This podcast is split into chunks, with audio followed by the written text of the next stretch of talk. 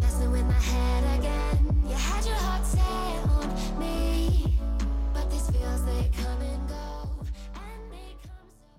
Hello and good afternoon. Good afternoon, everyone. Yeah, We're it's al- back. almost good evening, actually. Another Yeah. Thursday here, but what time is it again? Is it like It's, four um, thirty? yeah, it's 4:40 actually. Oh, okay, yeah. So we're recording a little bit late Yeah, today. recording at the end of the day. Mhm. Uh, but still, it's another Thursday here, the Clarion Chats podcast room, and we are back. yep. Uh, back with three cameras, of course. getting getting used to finally talking to a bunch of different cameras. yeah.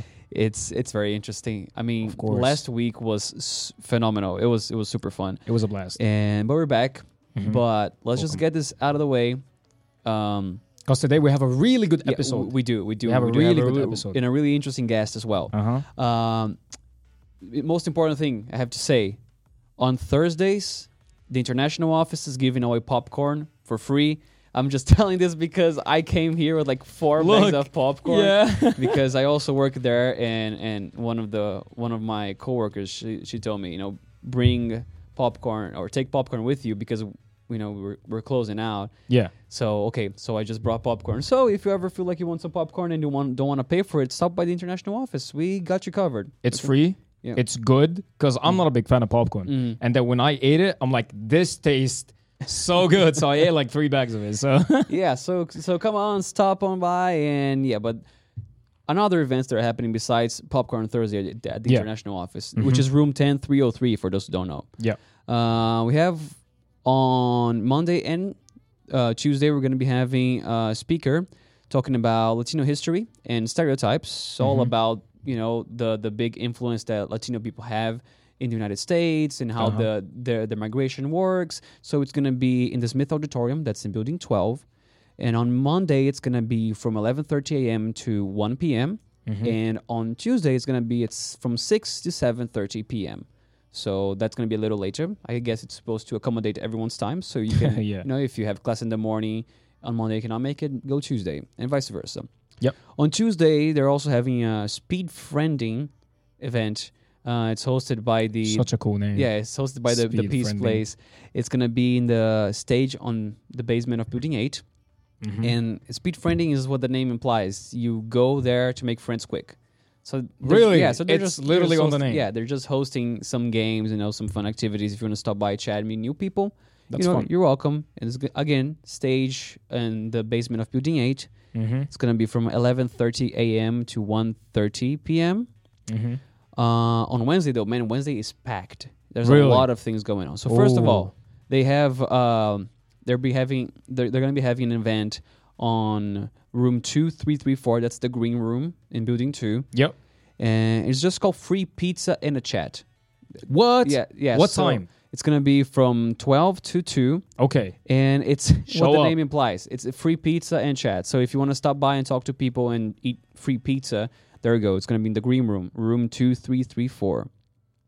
Uh, at twelve fifteen from twelve forty, in the stage in building 8 same Mhm. stage as the speed friending ha- is happening. Yeah. Uh, they're going to be having a talk about.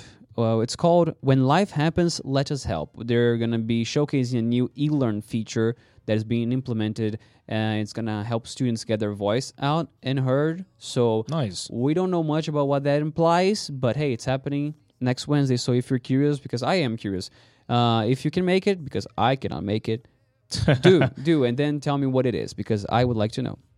Uh, we're also going to be having the adverse child experiences talk with uh, Trey Clements. Uh, he's one of the adjunct here at Sinclair. It's going to be in the big conference room in the Charter Marketplace, room 7006. Mm-hmm. It's going to be from 1.30 to 2.30, and he's just going to talk about um, what are stresses and traumas uh, in childhood. It says Yeah. session one when looking at the event calendar, so I believe it's going to be a series of events that are happening, taking place. Um, so you know, if you wanna, if you wanna join, feel free. It's going to be again room 7006 Mm-hmm. from 1.30 to 2.30 p.m. We're also going to be having uh, on Building 12 at Sinclair Conference Center from 6 to 7.30. David Myers is a co-writer of a, a book that talks about historic black settlements in Ohio. Cool. So after the Civil War, you know, uh, a bunch of uh, of people that did not want to be slaves, as you know, people usually don't want to be slaves. Yeah, of course. They they had to uh, run away and find their own settlements and create their own towns and create their own neighborhoods. And the book's all about that. And David's gonna be talking more about that book. So it's gonna be, like I said, in Building 12 at the conference center from six to seven thirty p.m. And last but not least, on Wednesday, whew, I was still I was still here with me. oh, we're still on Wednesday. yeah, it's still on Wednesday. oh my god. They're going to be having a Q&A with Electric Electrify America about zero emission vehicles. And that's going to be happening in and I'm really excited that's happening in building 20, room 2121. the best building. Uh, it's such an interesting building because it's The best. It's like people here, even as it, it, it is on the main campus. Yeah. But you talk to people, yes, it's, it's in building 20. They're like, what is building 20? yeah, where's it at? Because it's it's Yeah. very far. It's very far Mhm. off. And for those who don't know, it's the one across the bridge Yep. right? So if you if you know where building 13 is, uh, think if you're you're going to building 13, you pass by nine, and if you turn left, you get to buildings 18 and 19. 18 and 19. If you yes. Mm-hmm. turn right and walk all the way past the garage and over the bridge, then you get to building 20. Yeah, to be yeah to be more specific, it's basically whenever you guys get out of the uh, building 13, there's uh the train railroad uh, rail railroads yeah, yeah. about when the where next to the bridge. Uh-huh. So it's literally the the big train railroad is right next to it. Yeah, if you follow the tracks, but just don't follow the tracks on the tracks because that track is active. that is Back yeah, in no. my town, there used to be uh, uh, deactivated tracks that which which we always walked on because Uh-huh. there were no trains. But here, Yeah. the trains still pass, so Please don't be on the tracks. do it on the on the car. Yeah, but then Thursday is going to be more light, just one event, Uh-huh. uh, and it's called Bubbles Books and Basketball, and that's Bubble, to be ha- yeah, that's going to be happening outside of Building Ten from 11 a.m. to uh, 1.30 p.m. We got and that's very busy exactly week. what it is. Yeah, it is busy, man. Wow. Wednesday is going to be packed, so there's going to be a lot, a lot to do. But yeah, that's that's it for this next week at Sinclair. So if you Mhm. can attend to any of these events, please do. Uh, let us know how how it goes. Yeah, of course. We're probably going to be attending to a few events. We're going to see who who we can send you know, and Yeah. all of that. Yeah. And expect more at our website and our social media because our social media has been very, very active lately. yeah, of course. Our Every day we're media- posting. Yes, our social media manager Jamie, she's doing a fantastic job. Shout out to you, jamie Yeah. And and yeah, our Twitter is also very popular too. Mm-hmm. So yeah, if you want to follow us, follow us, remember at Sinclair Clarion on Facebook, Instagram, and Twitter Yes. or X Or X, yeah. or it's in YouTube X. as well. But you know this because you are watching this video and you're here in our channel. Exactly. So that's really all that I'm going to be talking for today Mhm. because, like I said, we have an, an important guest Yeah, today. very important. It's guys, very yeah. interesting uh, topics to talk, and it's going to take some time. So, yeah, I guess without further ado, let's get to the talk. Disappear, Jay. Yeah, see ya. See ya, guys. Okay. All right. All right. Look who we have here, guys. So, I mean, uh, obviously, you're gonna be wondering, like, we're having papers. It's like we're literally businessmen, but I we're not. did so much research for this. Literally, yeah, I know. literally like I don't know, probably like ten hours. Oh my God. just So typing stuff. Jay is gone now. He presented us with the news as always. So thanks to Jay. He's now changed into a camera crew, so we can see him. you guys can't. Too bad. Um, yeah. So, who are you, and Um, where did you come from? I'm Caleb. I uh I came from Ohio. I was Yeah. born like uh south of Cincinnati, Mm-hmm. place called Harrison. It's pretty far. Yep. It's like an hour drive to here. Um, I don't know. and Kind of kind of just like a small town. Uh huh. So, what do you what do you do here at Sinclair? I'm an aviation major, so I, I guess it's like I think the actual major is called commercial pilot or Commercial professional pilot. pilot. major. Yeah, Mhm. something like that. Mm-hmm. But uh, the four-year degree, bachelor's, You're not the bachelor's degree. Yeah, Let's go. yeah. As you guys know, you know Sinclair is uh, an associate degree college.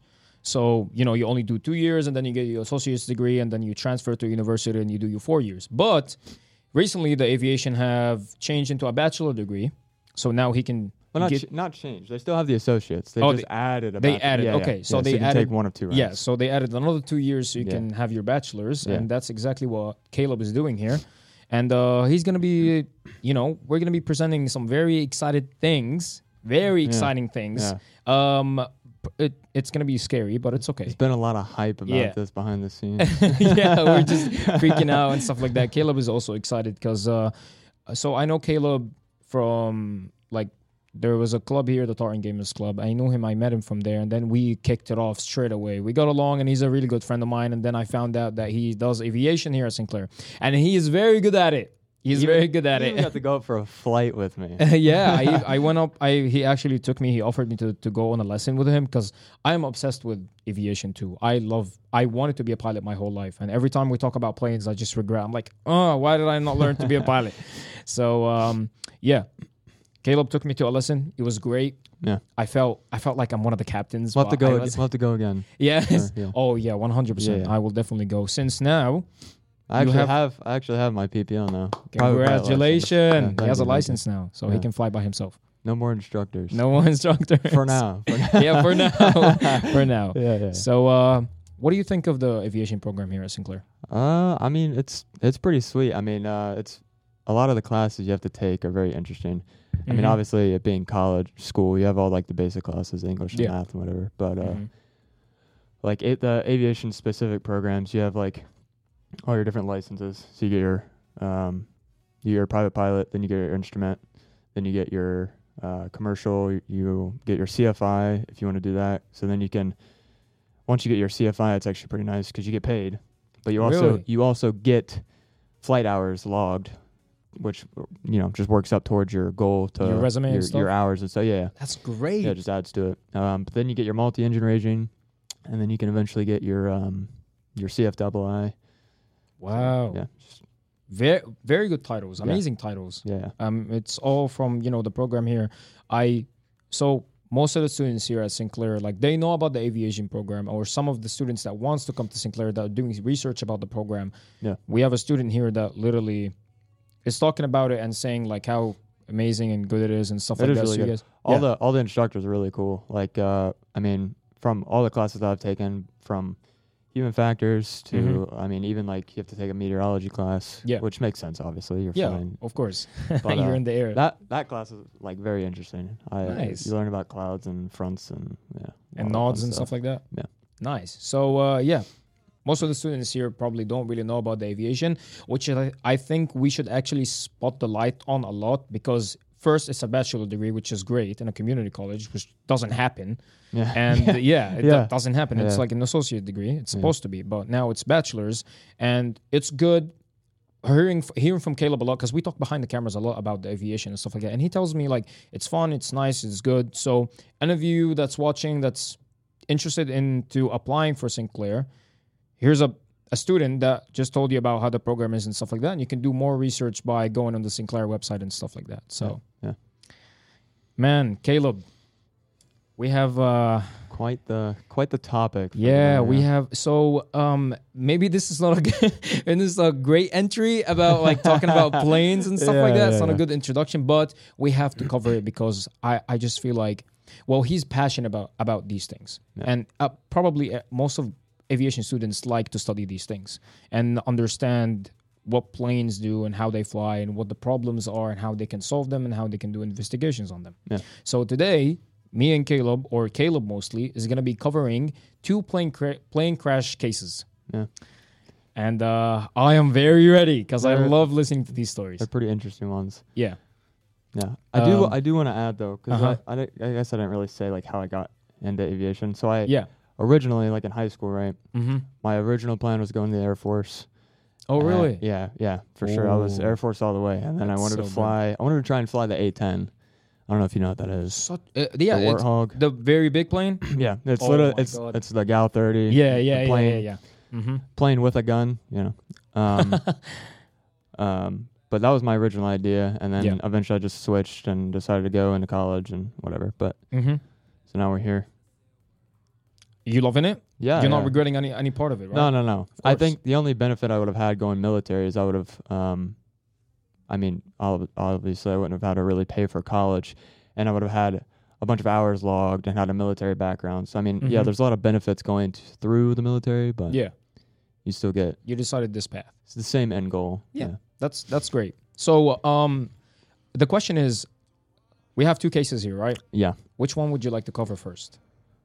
Um, well, I would feel like we should cover the Air France because Yeah, that one because you're gonna be talking about your experience of actually because he wrote a, a like a nine page essay. You said. yeah, I had to do Yeah. a paper on it. Yeah, he, he had a he did a paper on this, so we'll keep this to the end. Yeah. All right. Okay. You wanna start? Yeah, sure. So Oh uh, the first one we'll go over is Air France 447, Mm-hmm. um, which was uh, I mean the the company is Air France. It was a Airbus A330, and the big, I mean, there's not really like a big difference. I mean, I guess everybody has their preferences between Airbus and Boeing, Mm-hmm. but you know, that's a different discussion, I guess. Yeah, But, we, uh, we'll get to that. Uh, the plane was uh, leaving Rio de Janeiro, flying to Paris on June 1st, Mm-hmm. 2009. Which uh, Rio de Janeiro is in Brazil. Yeah, yeah. So Yeah. yeah. Um, but the uh, the plane at the time of the accident Mm-hmm. Recently, just beforehand, had gone over a like a major overhaul. Okay. So it just went over like under a big bit of maintenance, pretty much. Mm-hmm. Um, but at the time, it had uh, about 18,000 18,870 hours on the airframe. That's quite a lot, right? Yeah, that's Yeah. a bit. Um, but the flight had 228 people, 12 crew, and 216 passengers. Mm-hmm. So that's a lot of people. 228. Yeah. Yeah, that's a lot of stress. That's a lot of things to deal a, with. a lot of. Oh my God, I can't even imagine. Um. Anyway, so the so the crew, right? Yeah. You had a captain. Um, this being a really long flight, it was about a 11 hour flight almost. So you had three Wow. pilots. You have a captain, you have your first officer, and then you have a second first officer Mm-hmm. who's just a relief. So the captain and the FO, the the original FO, Mm-hmm. start, and then the relief first officer comes up Yeah. and takes over for the captain. But um, so the captain was 58. Marc, uh, I don't know how you want to say that. Dubois. The- yeah. I would say yeah, the boys. Uh, yeah. Yeah, so Bois. uh, he joined Air France in February 1988, and he had almost 11,000 hours of flight time under That's his belt. so much. Yeah, that's a lot. That's Um, a lot. And then he had about 6,300 as a captain. And then he, Wow. only, he only had 1,700 on the Airbus A330, which is still a lot of time on a, Yeah. on a type of plane. yeah, of course. Plus, he's very experienced with flying. Right, right. So yeah. yeah. Um, so then, and then moving down the line, right, you got the Mhm. FO, Mm-hmm. who was uh, 32 year old Pierre Cedric Bonin? Bonin? Yeah. Yeah, that- Pierre Cedric Bonin. Yeah, I Okay, would say that. Okay. Yeah. So uh, he joined Air France in 2003 in October. He had about 3,000 flight hours, so Mhm. a little, a lot less experience than the captain for sure. For, sure. Yeah. Um, and he only had about 807 hours on the A330. Oh, and I, uh, I think because I watched a video kind of going over it, and they said he'd only been flying the the Airbus for about a year. So in about a year, he had 800 hours, which is I think pretty good. Yeah, But- actually, yeah. Yeah, but- yeah, Um, anyway, so then the the relief first officer, so then the Mhm. guy who took first the first rest yeah. period was uh, 37 year old David Robert. He joined Mhm. Air France in July 1998, and he had about 6,500 flight hours, with about 4,500 on the A330. So he's got the most. No, no, no, no, no. Uh, well, yeah, actually, wait. Yeah, it's yeah, yeah, 4,500. yeah, on the A330. Yes, the yes, yes, yes, yeah. yes. Wow. Yeah, A330s are actually great planes. yeah, Yeah. I think between the honestly my two favorite planes, I'm definitely an Airbus guy, Oh, yeah, for sure. but um, I think my favorite two are probably between the A380 and the A320. A320. What about the A350? Uh, I, I flew with that when I came back here. did you? Did you? Yeah, I did. Yeah. Nice. Yeah. It's so big. It's Yeah. amazing. Yeah. I'll show you pictures after this, the, Okay, the okay. podcast. So, cool, cool. yep. So, jump to the accident. So the accident, right? They uh, they departed uh, Rio de Janeiro, Mhm. Rio de Janeiro Mm-hmm. at uh, 10:30 UTC, which is just like the universal time. Universal time. Yeah. It's all the, and pilot lingo. It's just Zulu Zulu time. Zulu time. Yeah, that's I what like you that. refer to it as. um, but they were scheduled to arrive at 9:03 in the morning mm-hmm. uh, UTC, of course. Yep. Which put the estimated flight time to about 10 and a half hours. So the last, so the plane takes off, and um, basically when the plane's flying like over the ocean, they're not really in contact with anyone.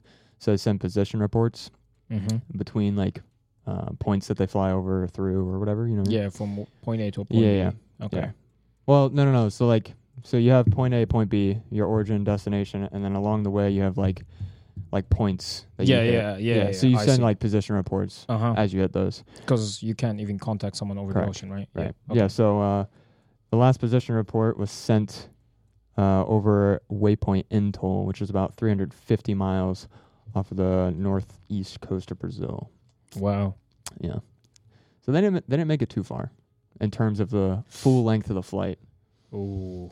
Um, where the where it drops. yeah. So the, so the captain, right? They take off. Everything's good. Mhm. Uh, the captain gets up and he goes to take his rest period. Yeah. Um, and just before they had gotten a weather report, like an updated weather report, and there was Mhm. reports of turbulence in front of them. Yeah. So he got up and he told the cabin crew that they would be hitting turbulence soon. Uh, and then about two to three minutes later, after the captain went to his rest, the relief F. So now, at this point, it's two first officers in the in the cockpit. So you have the relief guy who took the first rest in the left seat where Yeah. the captain was, And the captain. Yeah. and the original FO in the right seat. Right. So Mhm. the original FO in the right seat is the guy who's flying, or the P, the the pilot flying PF. Mhm. Um, so you have you often have uh, the pilot flying, so he's you know actually flying the plane, and then the other guy is the pilot monitoring, so he'll do radios and whatever. Nice.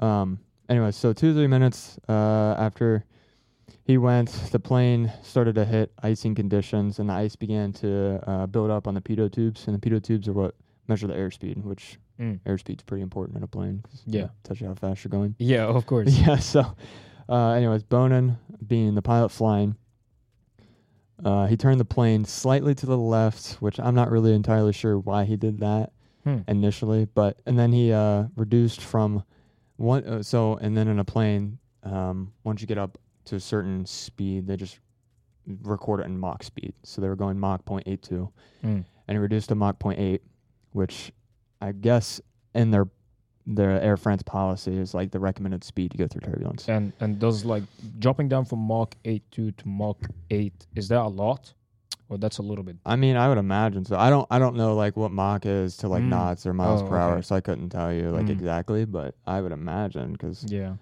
Mach's pretty quick. because something happened definitely. Yeah, yeah. So So, anyways, Yeah. um, so anyway, so they hit icing conditions. He reduces speed and turns left. Mhm. Um, and they had engine anti-ice on, but that was it. So on a plane, you have you have you have anti-ice for your engines, you have anti-ice for your wings, your pitot tubes, your windshields. The only thing they had Almost on was everything. engine. Yeah. oh, So, anyways, um, so now now stuff starts to go wrong. So at two ten, Yeah. the autopilot disengaged, and uh, it was more like more than likely a result because the pitot tubes started to get iced over. So Yeah. the autopilot didn't have an airspeed to read, which Oh which my it which it God. needs to yeah, definitely for like does. auto throttle mm-hmm. to control its airspeed, right? So that turns off. Uh, the autopilot disconnect warning was heard on the CVR, and CVR is just the cockpit voice recorder. Yeah. Um, and then Bonin, being the pilot flying, he started to take manual control of the aircraft, and the turbulence started to roll the plane to the right. So Bonin, you know, obviously correcting the plane, rolls it back to the left. Yeah. Um, but then he started to get into like this. I don't know. He was in turbulence and he's corrected it, but then he overcorrected, so he's continuing to f- try and fix it. So he's just rocking the plane back and forth. It's going like like this and this. It's yeah, because he, tilting. ju- he just kept overcorrecting. oh, I thought he's like turning. no, no, no, no. He's just trying to he's just trying to keep the wings level. Oh but he my overcorrected, God. so he's just rolling back and forth. Oh my god. Um, but in the process of trying to keep it level, he was also pulling back on the stick. So uh, we've talked before, going like this and like right? this. So at the w- same time. we've talked before. In an Airbus, all you have on either side is a joystick. Mhm. So on the captain's side, you have one a joystick on the left that goes the, up and down, right? and the guy in the right seat can't really see it, Yeah. and vice versa. The guy in the right seat has one, the guy in the left seat can't see it. Mm-hmm. Whereas in a Boeing, you just have like your typical flight stick, and one moves, they both move. They in both an move at the Airbus, same time. if one moves, the other one doesn't move. Yes. So, um, Bonin's pulling back. The other guy obviously doesn't know. Um, but they, which obviously, pu- you know, pulling back on the stick makes the nose go up. So they, Uh, st- they started climbing. Yeah, actually, I'm gonna ask you a, a, a good question. So you mentioned that they he was trying to rec- recorrect the the de- like the des- like where it's going, right? So it's going to the left. He's putting it back to the right. Yeah, like wings level. He's Yeah, just trying to keep it flat. Yeah. So why did he why did he go up? Why did he try to go up? I, I mean, I don't really think there's a reason. I think it was just him, just like messing with the stick. He just like casual. I guess he just like as Yeah, a yeah. reaction did it. Oh my god. I don't know. Yeah. That's something that just kind of happens. I guess when you're stressed and you're just trying to, You're panicking. yeah, you Yeah. just start doing things automatically. Yeah. Um, so yeah, he ends up raising the nose. Uh, the stall warning sound, briefly, twice was heard, uh, uh, and this is obviously because Bonin was pulling back on the Yeah. stick, causing the nose to go up, and the plane went from 274 knots, which is 315 miles per hour, Oh my god. all the way down to 52 knots, which is 60 miles per hour. Wow, that quick. Yeah. So he was He was like def- like this. Yeah. yeah. Um. Anyway, so yeah, it drops way the the the aircraft's well angle of attack or AOA. Yeah. It was just s- like super steep, nose up, and uh, yeah, so he just bled all of his airspeed off pretty much. And obviously, with the nose being up, that's where the plane's gonna go. So they ended up climbing way above their assigned altitude, which was thirty five thousand feet. Um, and the plane's highest recommended uh, rate of climb is a maximum of 2,000 feet per minute. During the time of Bonin pulling back on the stick, they hit upwards of 7,000 feet per minute. Oh my god. Yeah. They were yeah, they were gone. They were trucking into space. they were they were going. I'm I'm speechless. Yeah, it was uh yeah. So that happened, right? He starts pulling back at 210.34. The t- the first incident when it, when autopilot disengaged initially was at 210.05. So 5 210 and 5 seconds. Right? Yeah.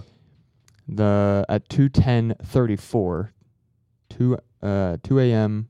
10 minutes and 34 seconds Mhm. the left side instruments, so on the the relief FO side, not the pilot flying side, Yeah. those instruments came back and were showing.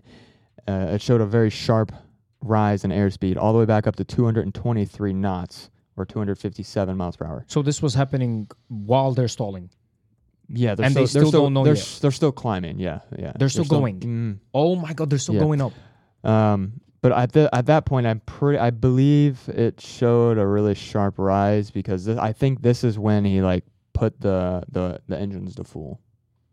Full throttle. Yeah, to, to Like to, takeoff to mode. TOGA. Yeah, Oh take off, go God. around. Yeah, is what TOGA. Oh, it just keeps getting worse and yeah, worse. it was bad. So then the icing the icing event initially when the pitot tubes initially iced over only lasted a minute. oh my god. So minute a minute, right? Autopilot disengages. He's nose up. They climb at way faster than what they should be, Yep. and of course. and um, bled all their airspeed off. And after the minute, the icing was gone. The airspeed comes back. All they would have had to do is nose over, and they were good. Yeah. But instead, Bonin continued putting back pressure on the Ba- stick, so they just Oh kept going up. Yeah, God. yeah, it was pretty bad. I mean, I Wait. would've- it literally would have taken a glance. Okay. Uh, at this point, like you said, the icing went right. So now the Yeah. now the the pipes are running again, right? Like Yeah, the- so yeah, why they're on, on ice. so why did why don't didn't they just turn back the autopilot and he can just recon? They weren't. They just weren't paying attention. Oh my god. But it's because it was because Bonin was the pilot flying. The other guy, I guess, I don't know. He's just Just just looking at what's happening. laxing. Yeah, What? I don't know. But uh, so anyways, at two te- at sorry two eleven Yeah. in ten seconds, the Mhm. plane hit its maximum. That's high. Its peak point Mm-hmm. at thirty eight thousand feet. That's crazy. Yeah, so they went from thirty. They went from thirty five thousand to thirty eight thousand, which is only three thousand feet. But That's a lot compared to the way that they're still going. Uh, yeah, but I mean, they they went from thirty five thousand feet, hit icing. They went nose up. They like started to climb, and then they Mhm. went just nose higher. Peaked at apparently seven thousand feet per minute climb point, Oh my and. I guess they leveled off. At they started to stall at thirty eight thousand. So anyway, so at uh, at this point, when they're at thirty eight thousand feet, the the the plane was at a sixteen degree angle, nose high. So Literally yeah, like this. probably- yeah, like this. yeah, it's pretty steep for a pl- for a plane. Yeah, for sure. Pretty, pretty steep. yeah. Um, and the thrust levers were full forward into TOGA, which is take Mhm. off, go around. Yeah. Um, and the plane went into a, and then, so yeah, so they had that, and then he obviously still has back pressure, right? Mhm. So it goes into from a 16 to a 30 degree nose high angle of attack. So he's even steeper now. Oh my god. Yeah, and then, uh, and then at this point, the plane began to stall, and Bonin, uh, and like in a panicked tone, uh, said, "I don't have control of the airplane anymore now." And then two seconds later, I don't have control of the airplane at all. And then Robert, Wait, wait, wait. Can we do something? yeah, So say those lines again. yeah, come on. we Okay, yeah, yeah. Yeah. yeah. Okay, let me. So yeah, Bone, Bo, so Bonin, uh, Bonin explained. Bonin, Bonin exclaimed, Mm-hmm. I don't have control of the airplane anymore now. Two seconds go by. I don't have control of the airplane at all. So the so Robert, right, in the next Mhm. line down, Robert is the relief FO. So he was the guy that came up for the captain. Yeah. So he he responded with saying, uh, "Controls to the left," which basically the way the way a cockpit works, you have a Mhm. positive exchange of controls. So one pilot will say, um, like if if one guy wants to do something and pass the controls off to the other guy, he'll say your controls, and the other guy has to say my controls, and then he says your controls. Wow. Okay. So he says he says controls to the left, which means I'm taking control. Yeah. That's Yeah. that's what it should mean. He's right? calling for it. Right. Yeah. Uh, and then he began to push the nose forward. So now he's pushing the no- the the stick So now he's actually trying to help. Right, he's trying to He's fix doing the correct situation. thing. Correct, Okay, correct, yeah. correct. So he's trying to push the nose forward to break the stall. However, Bonin is still on the other side, has his stick pulled all the way back, which is No. dual inputs. Yeah, yeah. So they're canceling each other out. Uh, No. And on the CVR, you could hear an audible warning of dual input, so which is y- which basically means both pilots are trying to do something. yeah, which is doesn't work. It's gonna Right, cancel out. Correct. So Oh my god. and then at a, at two eleven forty, so thirty seconds, the captain comes back after being summoned by Robert. At this point, the AOA, the angle of attack, had reached forty degrees nose high.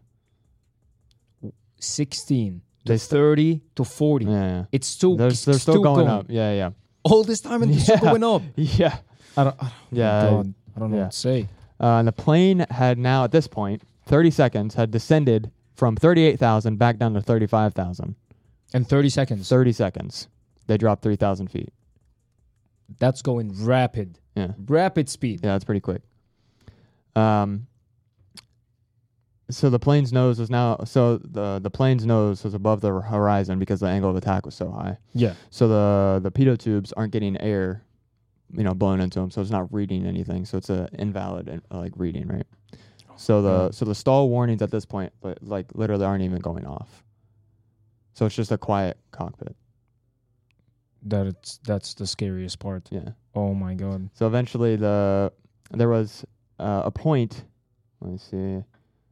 Yeah. So um, the plane's reading the plane's airspeed readings were invalid because the but the plane was descending rapidly, and Yeah. then about 20 seconds later, at 212, Bonin slightly lowered the nose, and the airspeed became valid because the nose dropped. Finally.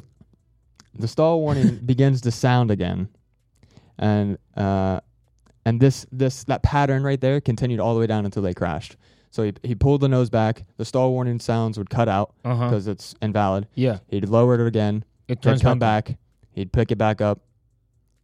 I don't know. It doesn't make sense to so me it- at all. 'cause, maybe you it's- know, when you hear a stall warning sign, you're supposed to nose over. Yeah, exactly. But when he was doing it, Yeah, it's he turning on. was- So it's yeah. something wrong in the system. No, no, no, no, no. Because he, he went nose high, right? Yeah. No no stall sign. No stall. Yeah. Because there's no there's no wind into the pitot tube, so it doesn't the plane doesn't know that it's stalling. Like it, Oh, it can't okay, sound okay, the horn okay, because it doesn't okay. know. Yeah. And then he lowers it, and then it's like, oh hey, we're stalling. So then it sounds, but then he picks it back up again and it cuts.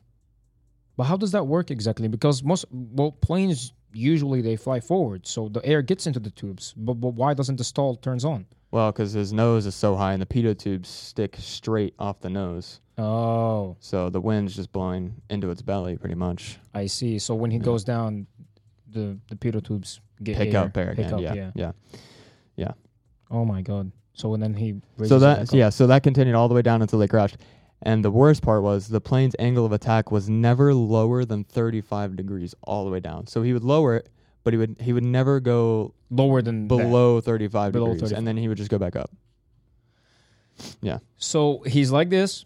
He lowers to 35. Ish, maybe. Yeah, he lowers to not even that, 35. He picks it back up, and it it's still falling on Yeah, 35. the whole time he's just stalled out, dropping. Yeah. Yeah.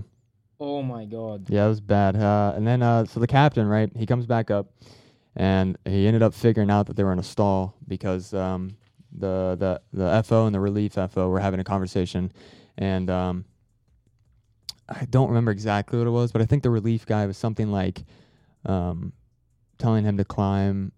Um, yeah, he's telling him to climb They're, because they're uh, all just saying climb. yeah, the the relief FO was saying to climb, and then the the FO that was there originally was saying I've had full power and nose high, the whole time, And it, he and oh obviously they're God. stalled out, right? So the captain hears this and he's like, no, no, no, no, don't don't climb, you're stalling, nose over.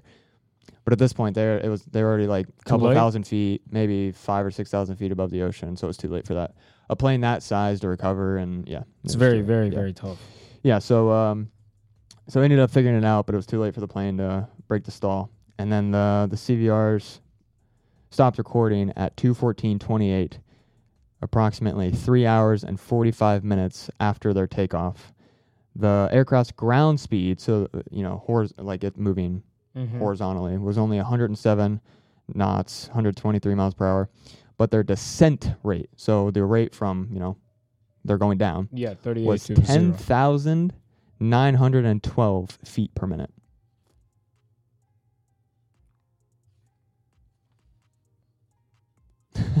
Oh my God, Yeah, wait, wait, they're, wait.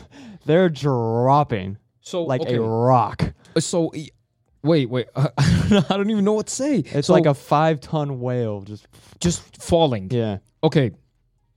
Usually, you said naturally planes rise 2,000 feet per minute, right? that's that's its maximum climb max- recommended. yeah, and they started climbing 7,000 at one point, yeah, Yeah, but this time they're dropping 10,000 feet per minute because they were stalled. Yeah, they were dropping at ten thousand feet, almost eleven thousand feet per minute. Yeah, and then the point after it says they crashed in three minutes and 30 seconds. So Yeah, if they- you do the calculation, Yeah, 10,000 they they only they were they went from thirty eight thousand feet to zero. to the ocean Yeah. in three minutes and 30 seconds. Which, if you think about that, right? That's crazy. Your, typical descent rate isn't much more than like your climb rate. That's that's crazy. So you'd be, I don't know, so let's say you normally descend at 2,000 feet per minute. To get from 38,000, I mean, just divide it by two. I don't know what that is. What is that, like 18, 38,000 19? Divide by 2. Yeah, yeah, eight, something yeah. like that. yeah, yeah, yeah.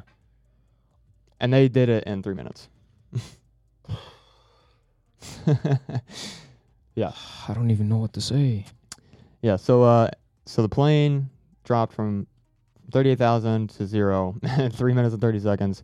Uh during this fall, they turned more than 180 degrees just because I guess just some of the inputs they were making during their nose up like time they were just You mean they turned like this? mm, no no no, Or no, like- like like compass they were just like Oh, oh, I see. yeah Oh, they literally went like They 180 went pretty back in much. track. Yeah, pretty much. Um anyway, so then uh yeah, it, it remained stalled the entire duration for that entire 3 minutes 30 seconds from 38,000 feet and the plane hit the water belly first at 152 knots or 175 miles per hour, which obviously everyone died on impact. So I'm so sorry for all the losses, but oh my god, this is a tragedy. Yeah. And that happened in 2009. yeah, yeah. So it was a long time ago, but but still Yeah. What a case, man. yeah. Brutal. From 38,000 feet, which is peak high for planes. And Planes the- don't go that high, right? They usually go Uh, like it could, 38, yeah, 35. Uh, 32. Yeah, typically. It depends on what their maximum ceiling is, what the plane's recommended ceiling is, yeah. 38,000 feet To, To- the ocean. in three minutes. Mm, That is extremely fast. yeah. let's say okay let's try to calculate something let's say they dropped from 38 to 28 and then they realize they're actually stalling. Okay. can they save the plane at 28000 Yeah, that's plenty of time. Now, they, they'd probably recover it, I don't know, let's say at the lowest 10,000. Probably wouldn't take 18,000 feet, but let's just say yeah that's still plenty of space.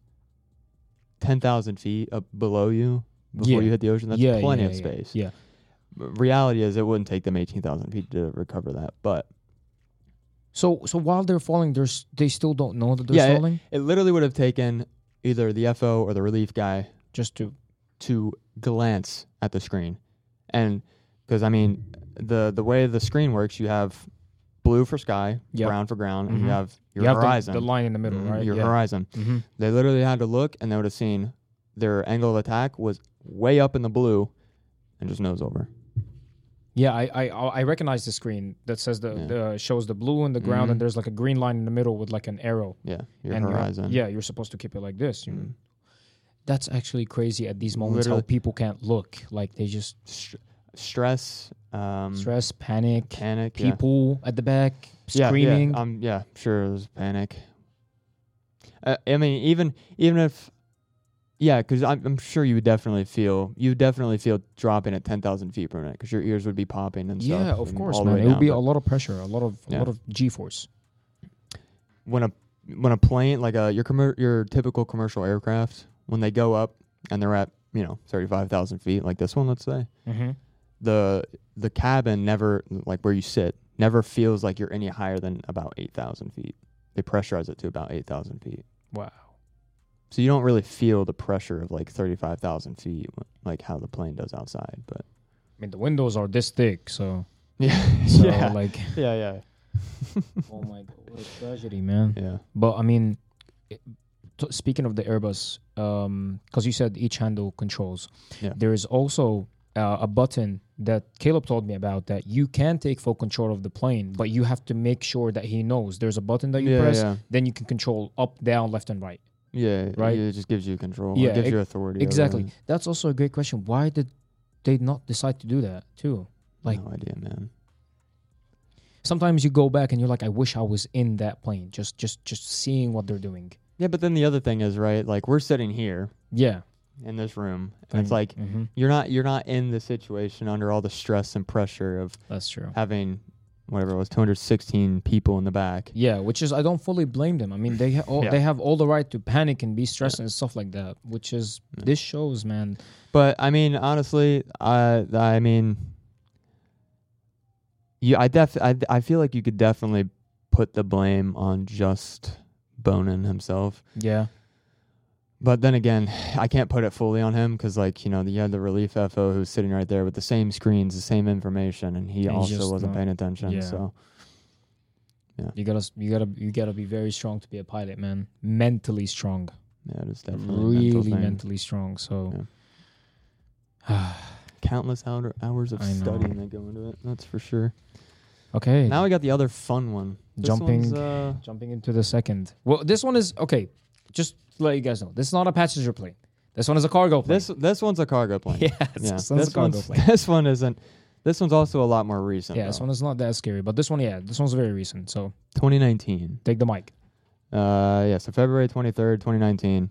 It was a uh, an Amazon flight, which was operated by Atlas Air. Mm-hmm. Uh, this is Atlas Air 3591. mm-hmm. Um, it was a Boeing 767-375. Which is a very big plane. Yeah, It's a really big plane. yeah, I've seen Boeing 767s. yeah. They're pretty slick. I like them. Mhm. Um, but it was going from Miami, Florida, to uh, Houston, Texas, George Bush uh, International Airport. Yeah, which is basically it's an interstate flight. So yeah, yeah. it's very But the uh, so this plane, right, um, during the time of the flight, had more than ninety-one thousand flight hours logged for it on on the airframe on, on the aircraft. Yeah, but it was also over a duration of twenty-three thousand three hundred flights Wow, that many flights. and ninety-one thousand hours. Oh Yeah. my god. Yeah. Impressive. Yeah, yeah. So uh, yeah, so this aircraft, obviously not not being a passenger, had way less people. Thankfully. Um, it was it had three people, which normally cargo flights are only two. They normally only Two. have a, a captain and an FO or FO, first yeah. officer. Yeah. Mhm. So um, but there was there was a third captain, or the the third guy was a captain. Yeah. Um, not not with Atlas Air. Um, and unfortunately, he passed away in this incident, and he was traveling for Rest in his peace. for a vacation. Oh my god. Yeah. So he was a he was a jump seater, so he was just along for the ride, and unfortunately, he He got on the wrong flight. Yeah. And, uh, yeah, he ended up passing away. Um, but anyway, so there was uh, Captain Rick Blakely from Indiana. Mm-hmm. Uh, then there was First Officer Conrad Jules Aska, and he is the problem child of this flight. Oh, he's the the problem. first officer, yeah. Okay. and then uh, he was from I don't know how you want to try and you want to try and say that Antigua, Uh, Antigua, something yeah, like yeah, that, something yeah. like that. Mm-hmm. Yeah, something like that. And a uh, and the jump seating captain was from uh, Mesa Airlines, Sean Archuleta. Archuleta, yeah. Okay, Mm-hmm. cool. God, we're on the same page. Archuleta, yep. So, uh, so pilot's experience overall, right? The captain, he joined Atlas Air in 2015, Mhm. um, and he was a captain in the 767 in 2018. So, just one year before this incident. Mhm. Uh, before Atlas, he was a captain at uh, uh, at ExpressJet for an ERJ 145, which is a pretty nice plane. Is it? Yeah. Yeah. Um, he was also a first officer in a Beechcraft 1900 um, at CommutAir and a flight instructor for Flight Safety International. And uh, in total, Blakely had logged 11,172 total flight hours, Wow. uh, with 1,252 being in the 767. So he, he's got he's got a lot of experience. Yeah, he's got a lot. Very experienced guy. I think the fact that he's got all the different uh, jobs under his belt Yeah. is really good. Yeah. especially the flight the flight Instructor. instructor. Yeah. So he definitely That's a knows big what's plus. up. Yeah, Yeah. for sure. Uh, then we get to the FO, uh, Aska. Mm-hmm. Uh, he joined Atlas Air in 2017. He received his type rating for the 767 two months after being hired. Uh, and Aska only had 5,073 hours, uh, including only a total of 520 on the 767. wow. Uh, he had been uh, an FO for an Embraer um, E175 for Mesa Airlines, and on top of that, he served. What the the issue here? He served for five other airlines prior to coming to Atlas Air, which is the problem because he got fired from all of them just because of issues with uh, like, um, With him, basically. yeah, With his uh, experiences and stuff yeah, like yeah, that. pretty much like testing and stuff that he failed. so he got fired. Um. Anyway, so then uh, between these two pilots, right? Yeah. They they had previous experience flying with each other. In fact, oh, okay. into the s- the airport they were flying to, into Houston, Texas, George uh, Bush International Airport. so they, they they did that. They did the same destination multiple times. And they've done it before together. yeah. Okay. All right. Um, and they, matter of fact, they had flown the previous day before this flight at night from California to Miami. oh my God. Which is a longer route. Uh, depending on where they flew from, Mm. I think so. Yeah. Okay. Yeah. Um. Wait, no, yeah, it definitely is a long route. Yeah, because I, 'cause- 'cause I was like, I was like, yeah, Texas Miami, kinda- Texas, Yeah, yeah, yeah. Tex- uh, Miami, Los Angeles. Yeah, so, yeah. yeah. Okay. Anyways, that's besides the point. Uh huh. So they flew together. They've had experience together before this flight. Uh, so anyway, so they departed Miami at uh, 10:33 CST, which is Central Standard Time, Mm-hmm.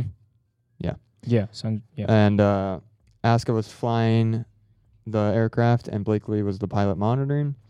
Uh, thir- flight 3591 was on an approach into Houston, and they ended up hitting uh, IMC or Instrument Meteorological uh, Conditions, which basically just means clouds. okay.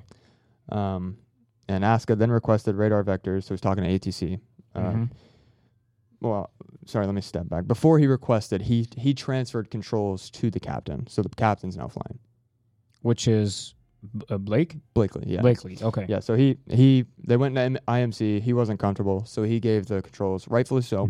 As you know, if you're not comfortable, With flying, Yeah. you transfer. especially to That's him, weird. someone who's Yeah. more experienced. Yeah. So good call on that part. Uh huh. Anyways, so uh, he he then radios up because the pilot monitoring is the one that talks through the does the radios. Yeah. So he he requests radar vectors to go Mhm. around the weather, uh, and they began to set up the aircraft for uh, landing. Yeah. Uh, so then the the the controller, you know, tries to vector them around, and um, they start to set up, and then uh, Blakely s- hands the controls back over to Aska. Aska calls for flaps one, which the pilot flying will ask for something, and the other guy will do it. Okay. So, yeah, so he says flaps one, the captain gives flaps one, and he reaches over, And he grabs it, puts it to flaps one. Pretty simple. Mhm. Um, anyway, so yeah, they're setting it up. Uh, the captain starts programming the FMC or the flight, uh, the flight computer. We'll just call it that. yeah. Flight computer. yeah. Okay. They start setting it up for the approach. Uh, the flaps are set. 29 seconds later, um, the go around mode was, Was activated. activated. Mm-hmm. So pretty much, what ended up what happened was the they hit IMC. The controller was uh, s- um, they were really high up, so the controller said, "Okay, hey, let's get you down to 3,000 feet." Mhm. So Aska's like, "Okay, let's do it." So he pulls the the thrust levers to idle. He pulls the speed brake. He l- lowers the speed brake to help uh, reduce speed so I can descend faster. Yeah. The problem is, right, so the FO sits on the right, thrust levers here, and then you've got your uh, switch on the other, s- your speed brakes on the other side. And Yep. there's a little switch, a little little flip tab kind of Mhm. thing on the other side. And when he reached across, he accidentally bumped it. That's the go around switch. So he hit that. You hit the go around switch. That was. Aska that did that. hmm You hit the g- once you hit the go around switch, the throttle, auto throttle kicks in, goes to full power, and starts to pitch the the nose up. Up. So that's that little switch. That's what it Mhm. does. Yeah, it takes over, right? Because you're oh like, my god. because it basically it's like a panic button. You're like, okay, this flight isn't going, uh, the landing isn't going as it should. Yeah, full power takes goes back up for you. Oh my god. So anyway, so he hits this. They're in IMC. Keep that in mind. So basically, when you're in IMC, you have no visual reference, Mm-hmm. which is where the Which issue is in the starts to set in. Yeah, Yeah. correct. So. Mm-hmm. Um, so the go around mode gets activated at 12:38:40. The following was caught on the plane's CVR, or the cockpit voice recorder. The sound of the master caution warning uh, was heard. Uh, the controller was heard explaining that it's clear on the other side of the clouds, or the IMC, that they were currently in. Okay. And Uh, and now then- A- Aska speaks. Yeah. Are you okay? Aska goes, "Where's my speed?" with an elevated voice. Mm-hmm. uh, and then a mechanical sound, right? Uh huh.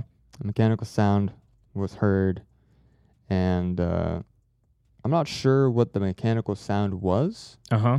because I never, I could never figure out like what they thought it was. Yeah. Uh, but then Aska was like, Can I say that part? "Yeah, yeah, go for it." Okay. Go for it. so Aska goes, stall! We're stalling!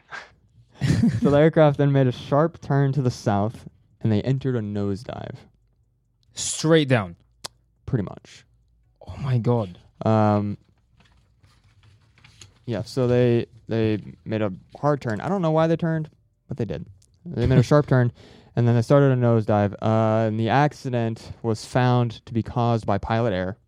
Definitely. Yeah. Obviously. Of course. Yeah. Um, something known as the somatogravic illusion, which is basically the sensation of leaning backwards when one person feels the pressure of an acceleration. So basically, when you're in an airplane, you feel the acceleration, it pushes you back in your seat. Pushes you back. Yeah. And when you get that, obviously, when you the feeling of leaning back in a plane is the feeling of climbing. So you're Yeah. Going up. Yeah. Yeah. so he gets a feeling that they're ascending. Uh, so yeah, so the tower tried to get them lower. Speed brake gets hit. He bumps the GA switch. The um, the GA switch was hit without anyone noticing. So when you hit the GA switch, there's a little on the screen, you know where your horizon is.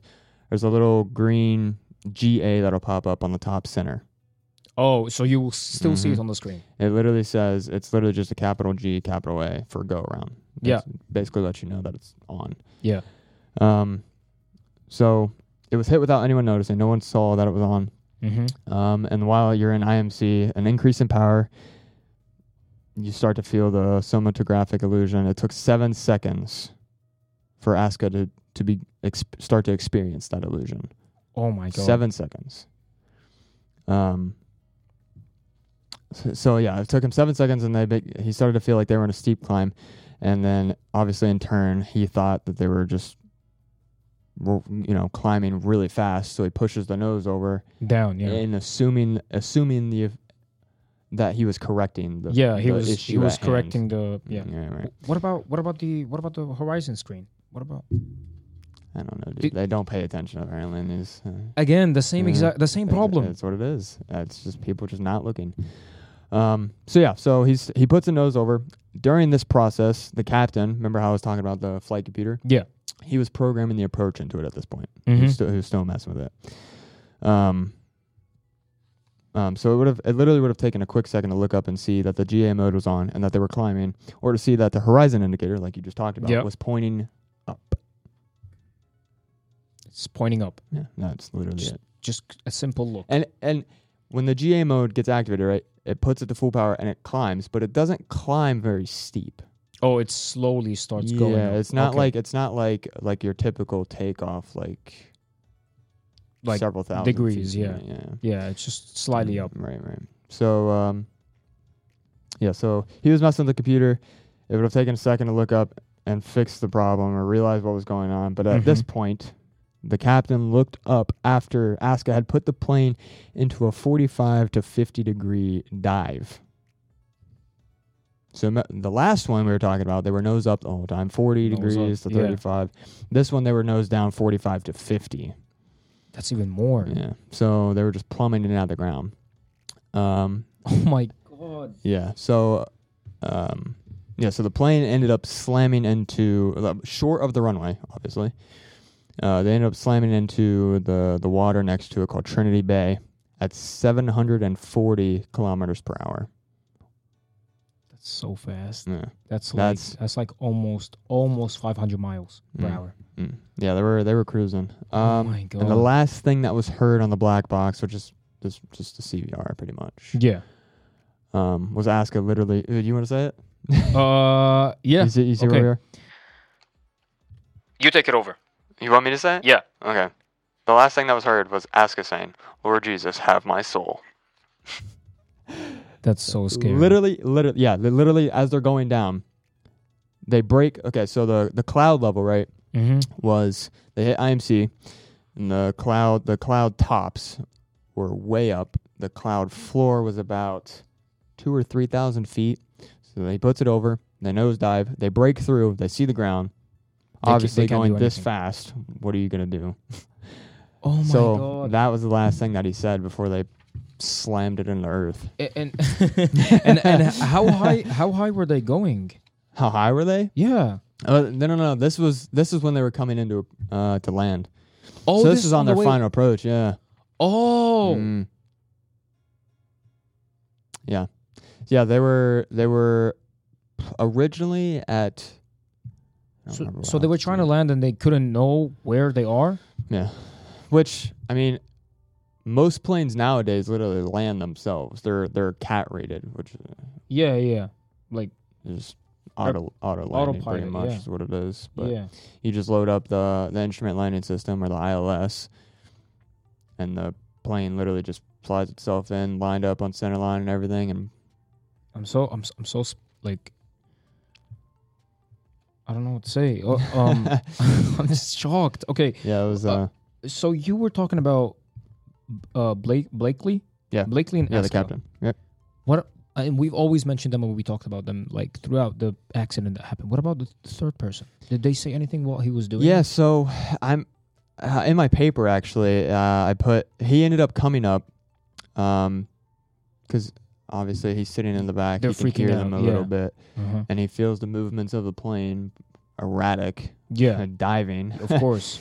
he comes up and he's um he's like looking around and you know figures it out. He figured out that they were in a a, a dive, but um And was he I think shortly after he was like, "Hey, we're we're not climbing because he was experiencing this somatogravic he was. illusion, right? So Okay. he thought they were climbing. So he nosed over. He's like, "Hey, no, we're not. That's not what's going on. We're literally diving at the ground Straight now." down, He's yeah. like, he's like, "Go around mode is on. We're diving." he he, then- he also said that. He gave them the Yeah, he told them what the problem was. The cat, the captain who was there for the ride for traveling to Texas for vacation. Yeah, he ta- he came up and he was like, "Hey, this is the problem." But by the time he did that, they were Too way late. too low. Yeah, so they ended up slamming it on the ground. But sorry for the life's loss, but this is also a crazy tra- tragedy, man. yeah, it, uh, there's actually a video that you can find of the plane it, like breaks through the base Like of an the anima- animated video. Mm, no, it's actual. An actual what? Yeah, actual video. The plane breaks through the base of the clouds, and it's just like And it shows the crash. Mm, you can't see the crash. That's like uh, some guy in his backyard, pretty much. But he's like, you can see the plane break through the clouds, and, And then, then- you can see the splash of the water behind this this uh, house in the video. Oh my god. And Yeah. uh And it, I mean, it obviously took them a while to find the parts and stuff like that. Yeah, so I mean, well, people who saw it obviously called emergency services, and then when they got there, the only thing that they could find was literally just like small pieces of the plane. Like like when they they hit the water and it disintegrated Evap- pretty much. Yeah. evap- oh my god. it was um all the cargo was just destroyed, obviously, of course. but it was just like the the surface of the water was just littered with debris and parts and pieces of the plane. And uh, obviously, with the plane slamming into the ground as hard as it did, the uh, there was parts of the debris that were buried into Like- the, the base of the lake, the bay. feet and feet down. Three meters. I don't know how deep that is. Like Three meters is that's more than ten feet. Yeah, like three meters under the ground. So you hit you hit water, and it still has enough Yeah. energy to go that far in. Uh, Okay, okay. Talking water, a lot of pressure. Okay, when you sh- like, for example, you shoot a gun, the bullet doesn't even travel that fa- that fast. Oh, don't even explain it like that. Like, so let's explain it like this, right? Yeah, You slowly lower something in the water; it moves out of the way. of course. If you do a backflop, it's like a brick. It's like you're hitting a wall. That's true. Yeah, if you go explain it. really explain it fast, like that. Yeah, if you It's- go okay, if you're going really fast and you hit the water, Yeah. You're pretty much dead Mm. because it Pretty much hitting a wall. Yeah, it literally turns into brick. Yeah, he he was right about that because even how like loose water is, Yeah. it's always with the speed. Like Yep. the, I've seen an incident before with the speedboats. A guy was driving a speedboat and he was going like more than 150 miles per hour on that speedboat, and then all of a sudden he flew out of the speedboat. He was literally bouncing off the water for how fast he was going. Like cartwheeling. His body was bouncing off the water. Yeah, he wasn't. I he shouldn't laugh at that. Yeah, yeah, he, yeah. He didn't. He didn't even. He didn't even sink in. He was just bouncing like bat, bat, bat. Like hit, it's like hitting a ground. Jeez. So, oh my god, what what a tragedy! I don't even know. I don't even know what to say. It, it, it both of the both of the plane crashes are this almost the same problem. Just look at the horizon. Yeah, just not paying attention to your instruments because that's that's uh, one of the biggest things when you're getting your instrument ticket that is stressed. Trust your instruments yeah, of course. because when you go into IMC, the problem is there's No like a li- there's a fluid in your ear Mm-hmm. that helps you like Balance, balance and it helps you like know where like where the surface is and it, you know for sure. whatever right. Mm-hmm. When you lose that visual reference, that liquid doesn't act how it should. So look at the um, instruments. So even like when I get when you're getting your private, right? You even do um, uh, simulated instrument. So you put on something called foggles, right? Mm-hmm. Safety glasses, but like the top three quarters is like like blurred out pretty much. And there's like Mhm. just a little bit, and you can only. see Oh, I remember when you wore that. Yeah, I remember when you wore that Like a while we visor kinda thing? Yeah, like a visor. Yeah. You can only see your instruments, but you basically what the instructor will do is you'll put your you put your head down, Mm-hmm. close your eyes, whatever, and they do all these turns, left, right, up, down, and climb, you should like yeah. feel. Yeah. and then um it- yeah that's pretty much what you feel and then like you look up and you have to look at your instruments and fix the problem so like you know they'll they'll leave you it's called unusual attitudes That's really good training. yeah but really it, good it's it's just to drive in that fact like trust your instruments if, if if I was ever in these positions, I think I would be a great um, flying officer. First officer Yeah, for, for uh, first officer. I wouldn't Yeah. be the captain. I will be the guy who reads the information in the screens. well you you, Well, you, do, you both do both that. Yeah. you do both because the way it works right you have you have task delegation so mm-hmm. um uh, like for this one right miami to uh, george bush Yeah. yeah texas Mm-hmm. um, you know the the captain on the ground is probably going to be the doing the the taxiing because Yeah. he's the one that has uh, the tiller, Yeah. which the tiller is just like this little wheel that helps the plane turn on the ground because the Mhm. the rudder um, isn't viable until you're at about it depends on the plane, but it's I don't know it's pretty quick. It's normally Mhm. like s- like 80 knots typically. Wow. But Yeah. yeah, that is so wh- quick. so while you're on the ground, you use the tiller, and that's how you turn because it just turns the nose wheel. Yeah. But that's on the captain side. The the first officer side doesn't have one. Mm. So then you know he does that while he's taxiing. The FO will be the one doing the radios, and then they get on the runway and they transfer. So now the captain will do radios, and the first officer will do the takeoff and then fly the the aircraft. I, I will just be I'll just be the guy that always says information. Like I'll be like I'll be like um, Caleb, we have we're on 100 knots. I mean, we're at the horizon, extremely balanced. Everything is good. You know, the second we go up, Caleb, we're climbing. Put it back in place. You know, balance it out. so that was Well, that well, uh, yeah, and that's uh, uh, like because like the t- the typical way a takeoff will work, right?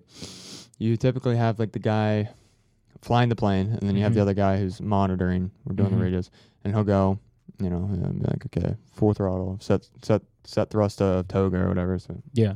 TOGA, and then they start rolling, and they're like, um, I don't know, they'll just call out an airspeed. So like when it starts going, it'll be like 50, and they'll be like cross check, which basically means yeah. it's showing correct on both. everything is good. Yeah. Yeah. And then they get to V1, and V1 is your decision speed. Mm. So once you hit V1, well, ideally before, but like if anything happens before V1, Yeah. kill it. Hmm. You put thrust, you know, whatever, you just stop the plane. You get off the runway. You kill the kill the takeoff. But then after V1 is your rotation speed. And then you rotate and whatever. So if you're if you're b- still below V one, just stop. if something happens, yeah. Mm. Mm. So does that like is that like problem with the plane, or you need to redo your takeoff?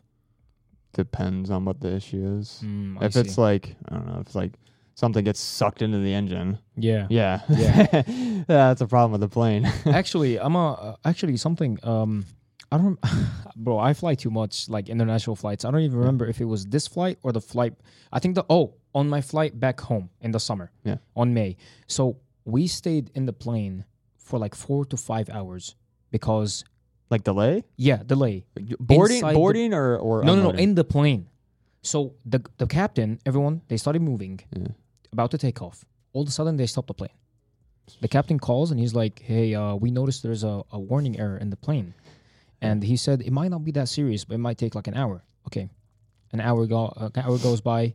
He says, "Hey, sorry, um, we're waiting on the team to come to which we're trying to fix it because uh, I think um, it was it was something has to do with the cooling, cooling down something. Something was overheating." Okay, Yeah, which is uh, I think it's a serious problem. depends on what it is. but Yeah. So when he said something like about the heating, I th- thought it's something serious. So um, an hour, another hour goes by. Two hours after that, we're still in the plane sitting. Uh, all of a sudden, he said he calls again, and he's like, "We know, we figured out the problem. The problem is th- the right engine was overheating."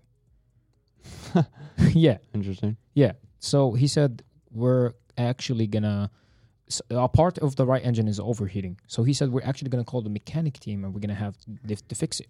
Hmm. Another hour goes by. That's three hours. So they so during this whole process, they just had you sit on the plane. Yeah, that's the first three hours, and then an hour. Uh, the mechanic team comes. Yeah. That's the third hour. They call again and they say the part is completely broken. they have to replace a brand new one. So that's four. Uh, that's four hours. After four hours, they call again and they say, "Hey, you guys feel free to walk out of the plane and go to, tr- to like spin in the airport and and like until we fix it." I'm surprised they didn't just be like, "Oh, there's a problem with the plane. Deboard, board you onto a different flight Yeah, that was that- going to the same spot." That's exactly uh, what I was thinking. I was like, we're probably gonna get changed to a different plane, but no, we stayed on the same plane. So I was like, That's you know, when you're talking about like when they call, Yeah. like the PA calls. uh huh, Those videos are the funniest things when the pilots Really? key up key up on frequency, like tower frequency. Uh-huh. So it's not to the passengers, it's to other pilots in the tower. oh And they give their PA announcement like, oh yeah, according mm, Blah, blah, good blah. evening, blah blah blah blah. You know what I mean? And then uh, it's so funny because then the other pilots would like key up and be like, "Oh yeah, hey, good PA, bud." yeah, like oh, good job. yeah, yeah. So everybody just mess with each other. yeah, so uh, good time. after he said like something in the the right engine is overheating, I was like, yeah, okay, now this is serious. Well, like imagine we're just up thirty five thousand feet in the air, and all of a sudden engine overheats, turns off Well, the whole engine. yeah, but thirty-five thousand feet. Once you're off the ground, a plane can fly fine on one engine. reduced maybe oh anyways Oh, i was i started getting scared so i'm Yeah. like okay so after like probably we stayed for like five hours Yeah. and um i stayed sitting bro i didn't even go outside and walk i stayed you just stayed in the plane. yeah i stayed in the For plane how long? five hours just sitting. For how long is your flight? 11 hours. It was from the US back to the So you, Middle had- East. you were in this plane For for, fif- like almost 16, 15, 16 hours. probably closer to 17 hours. When I walked out of the plane after we What? And luckily we landed everything was safe my legs Yeah, are yeah. killing me so uh yeah it was a problem they fixed it Yeah, and they replaced a new one and uh, i was like i was still worried bro they replaced a new one what if it was, they did it like pretty fast and they messed something up you know, so but in terms of the engine, they are very strict with how well kept everything is. which is great Each each individual one of those turbofans, Mhm. they will inspect each one, and if they find like a fracture crack, Mhm. replace the whole thing. okay okay that's good that's good Yeah. uh so i think this is it for today's episode Yeah, it's a good one. An hour and 10 minutes so hey, that's it- a that's hey. very in depth. Yeah. We started to go off topic and just trying yeah, to kind of chat. Yeah, right, exactly. whatever. So we we wanted to bring a little longer episode for you guys because uh, actually I've heard from people that they like listening to our podcast a lot. So so uh, yeah, here's Caleb. Uh, it was great job, yeah, thanks, man. amazing job. Hey, thanks for having me. yeah, It yeah, lot of fun. course. Yeah, we we probably will have you more in the future Yeah, to cover more things. Yeah, Caleb let likes a lot of things. He doesn't only just talk about planes. Yeah, So let me get, hey, give me a topic. Clearly, I'm here for the research. yeah, so of course. I, I like the the fact that he brought papers. I did never expected that. So smart. Um, yeah, he talked about the aviation program again. If you guys are interested in it, you can you know go back and research it on Sinclair, or just go back go back to the video like probably 20 mi- uh, 30 minutes. And Yeah, wherever it was. It's just whatever it was. So listen to caleb and his Yeah. experience with the aviation here at sinclair. Uh Yeah. thank you guys so much for listening. I hope uh, you guys are not scared of planes now because this happens very often. Hey, little oh no sorry not very often. No, it little- happens very very once That's in like the a million problem. So- One crash and it just blows, Blows up, up. on media, so it looks bad. Yeah, exactly. Actually, Caleb mentioned before we started the podcast. Uh, he said, You're more likely "Yeah, to get in a car crash en route to the airport, even if it's five minutes. mm-hmm. You're more likely to crash your car on your way to the airport, and then once you're in your plane, you're actually sa- that's your safest part of your travel. yes." So, hey guys, like I said again, this happens like one in thousands of planes. Millions. Yeah, and millions even. So don't be like, "I'm un- I'm unlucky." like I'm gonna crash. Like please don't. No, man. my luck. Ju- just sit, just sit. You know, enjoy enjoy the ride because now we're in 2023. Planes are way more developed than back in. Very advanced. Very advanced, Very yes. advanced. And I flew both in Boeings and Airbuses, and thank to God, I'm still here. So, uh, so yeah. Do you have a preference? Uh, of course, Airbus. Okay. Airbus, I man. know. I, I I love it. I love it. I. Uh, so yeah, this is it for today's episode, guys. Like again, I'll make a quick plug. You know, check us on YouTube, uh, well, Spotify, of course, because this is gonna be on Spotify for people who likes to only listen to sounds, and Hey. it's on YouTube. Don't hate on Spotify. That's mine. That's Uh, my go-to. Yes, yes, that's, that's Caleb's go-to. So yeah, uh, I've everywhere Sinclair. Um, is it Sinclair Clarion? Uh, everywhere tw- uh, X, you know, not Twitter. Yeah, yeah. And, That's uh, so stupid. Yeah. and YouTube, and uh, yeah, check us on the website as well because we upload articles every single day. And uh, yeah, thanks to Caleb again for yeah, presenting thanks. us. Hey, thanks for having me on. Yeah, of course. Um, like I said again, we probably will have you more in the future. Yeah, for sure. And um yeah, I love these stories. I'm gonna take these back home and Hey, read them. Hey, be my guest, man. Yeah. So, um, Caleb, Jojo, I hope you guys have a great weekend because this is Thursday. You know, we record podcasts every single Thursday. Supposed, supposed to be nice this weekend. Yeah. Um, maybe we might go on a lesson, me and him, just a quick, quick Yeah, little we'll flight we'll lesson. So, so uh, yeah, I hope you guys have a great weekend and uh, Peace. peace.